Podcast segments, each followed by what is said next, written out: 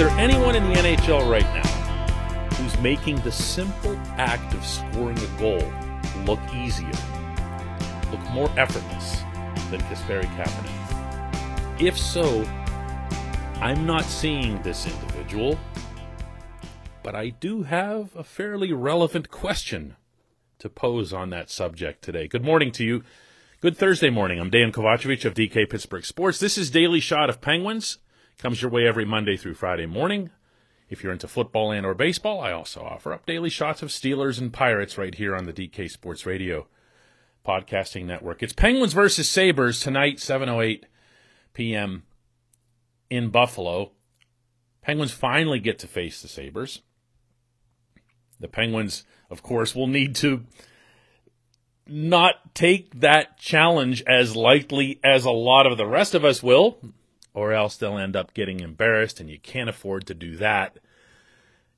If you really want to put some meat on the bone to this concept, consider that the Capitals, the Flyers, and the Bruins have just dominated the Sabres. They've owned them. 14 2 and 1 collective record. So if you just think of it from the standpoint of keeping up with the Joneses, this is what the Penguins are going to have to do to make sure that they're not letting those other teams have a greater advantage against Buffalo than what they've had. And the same thing will apply when the Penguins start facing the New Jersey Devils finally next week. I hope that in this time the Penguins continue to improve, that they continue to progress even beyond the results. They could come up with, you know, a couple of pretty lousy, half hearted wins and skate out of Buffalo with four points that'll still kind of set the team back. And, and I think you know what I'm saying. The Flyers experienced that uh, a couple of nights ago in Buffalo, having to come back from way down and then winning in a shootout and it's not what you want. You, you don't you don't want to see the Penguins taking backward steps when they've taken so many forward steps. One area that has taken a forward step, albeit a humble one, of late has been the power play. We're seeing more motion, more movement, occasional shots on goal.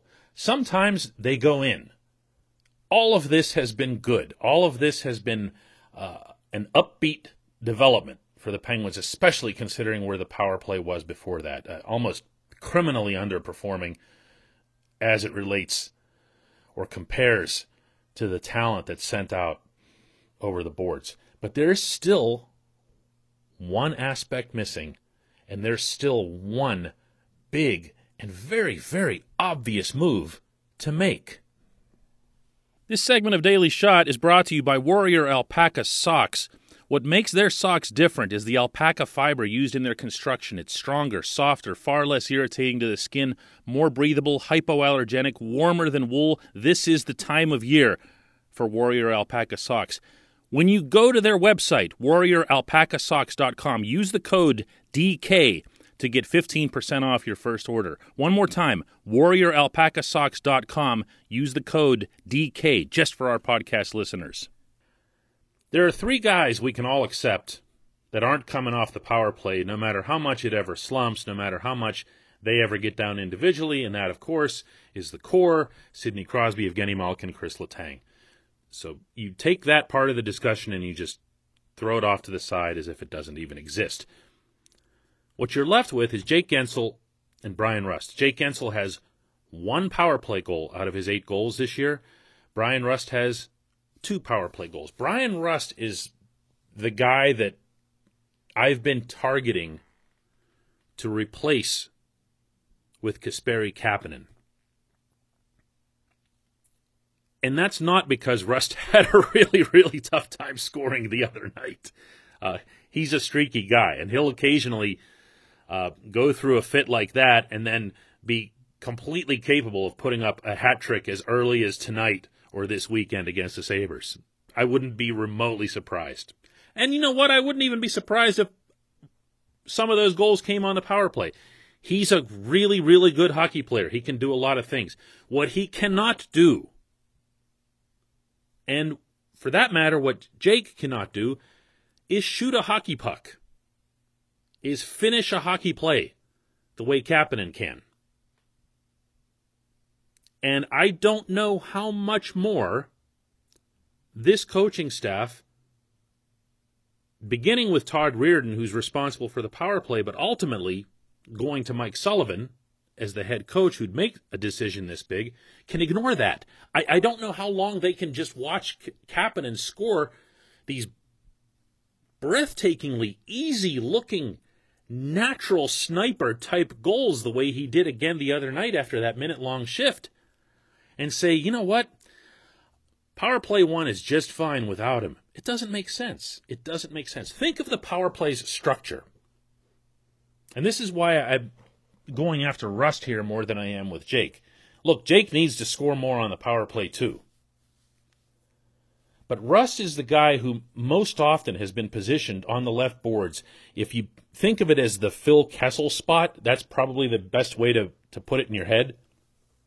He's on the left boards. He's doing the give and goes with uh, with with Gino at the left point, and he's also responsible for cutting through, for taking the puck off the boards and representing something of a threat as he makes it to the net. And for that matter, he's responsible for making it to the net. He and Jake both go to the net because you know, it does take two people to replace the presence that Patric Hornqvist had there. But Rust isn't scoring. Rust isn't even really getting shots off. And what you know about Kapanen from having watched him is not only can he get the shot off, not only can he put it where he wants, but he also is not good, not very good, not great, excellent at putting himself into position to take the shot. Now, does he have a Alexander Ovechkin or Steven Stamkos type one timer that you can set up over there uh, in the left circle and just let him rip it? No. But he's got a shot. And he's probably got the best shot on the Penguins if you put him in that spot to take it. And if you have someone over there who is at least a reasonable threat to attempt that shot, you cause all kinds of havoc for the other team's penalty kill layout and for their goaltender. The Penguins, as they're currently laid out on the power play, don't have that player. Believe it or not, with all those big names that are out there, you don't have that guy where the other team's PK goes, wow, now there's right there. That guy is the one we can't let him shoot. We can't let him free.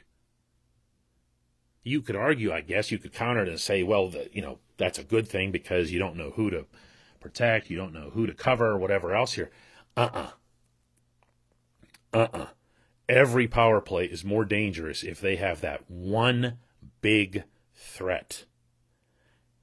Sid can shoot a hockey puck, but Sid isn't that guy, not where he's positioned. Gino can shoot a hockey puck, but he isn't that guy, not from the points.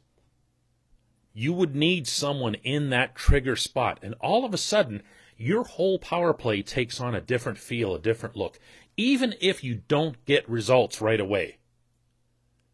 If the only thing that comes of it is that you have a game or two, let's say against, oh, you know, the Buffalo Sabres where you go, we're just going to show them something completely different. We're going to feed the puck to Kapanen relentlessly. It's going to it's going to be like a comedy. Because we need to pull these penalty killing boxes apart. We need to pry open these lanes. The lanes aren't just going to magically open for us, and we're not always going to be able to thread the needle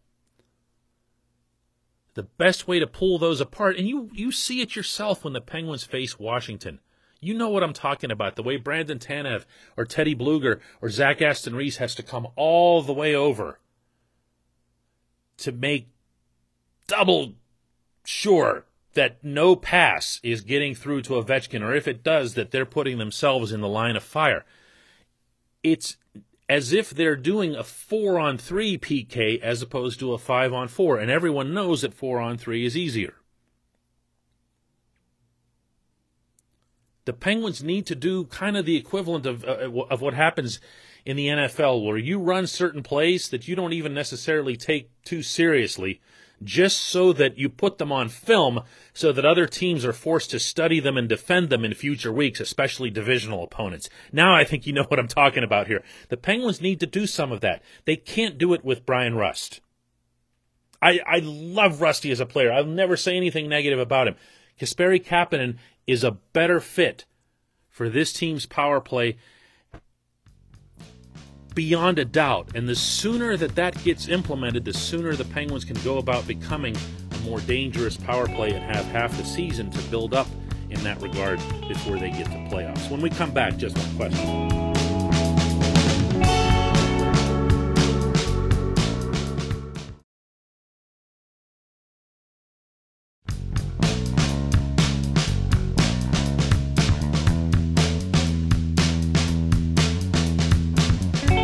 Welcome back. Time for just one question. If you'd like to leave one, you can do that by visiting DK Pittsburgh Sports.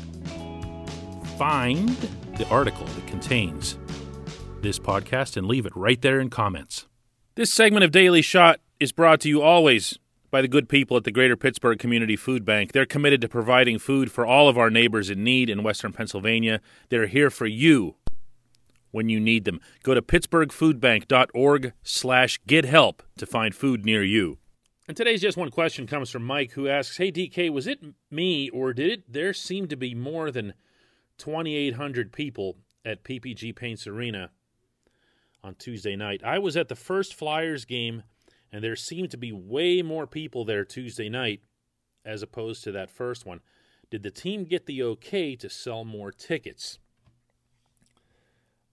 Well, this is obviously a touchy topic, Mike, because if the Penguins were violating uh, a state health ordinance, uh, they'd be in pretty big trouble if they were caught.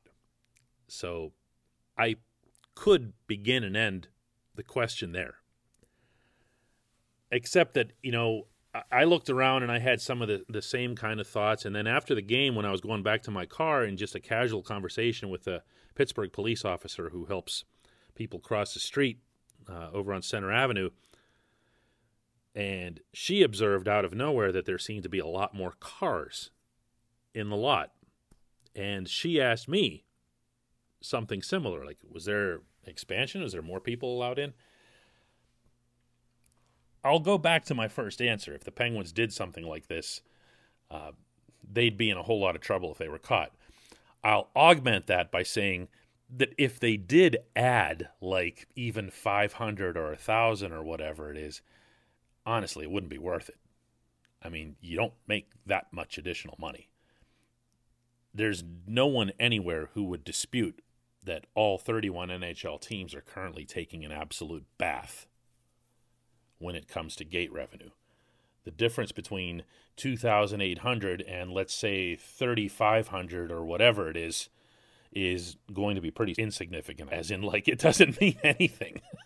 it's a really, really small amount. You probably wouldn't cover like Chad Ruhwedel's pay for the night.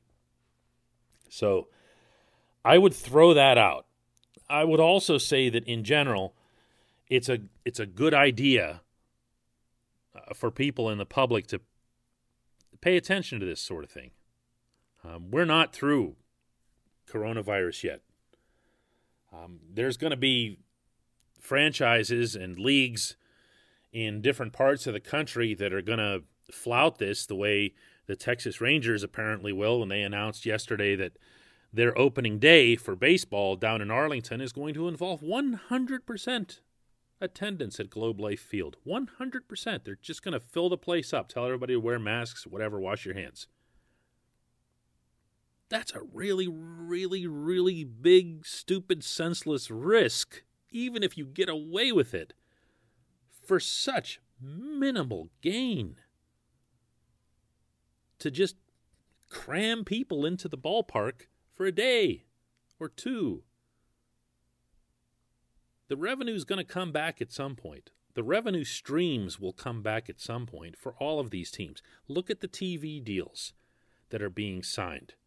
The NFL is about to sign one. Major League Baseball is a year removed from signing a big one. And now the NHL is back on ESPN. And there's going to be more money coming in to the league and to the member teams through that. This isn't a matter of trying to squeeze out every penny, every this. So again, like I said, skepticism is healthy. Skepticism is better than what these morons are doing in Texas. But taking skepticism too far, at least at least think about it. Uh, whatever it is that that you saw or you felt inside the arena, whatever it is that the police officer might have saw, those are tangential things that might just be, you know, maybe people were more comfortable filling a certain lot than they were before. Maybe more people were comfortable coming and using their tickets uh, that they'd that they'd gained or or won through the lottery than they were the first time around. And, but, but anything conspiratorial beyond that, uh, again, just picture the the repercussions for something like that. Good question, Mike. I'm glad you brought it up. Uh, thanks for that, and thanks to everybody for listening. We will do another one of these tomorrow.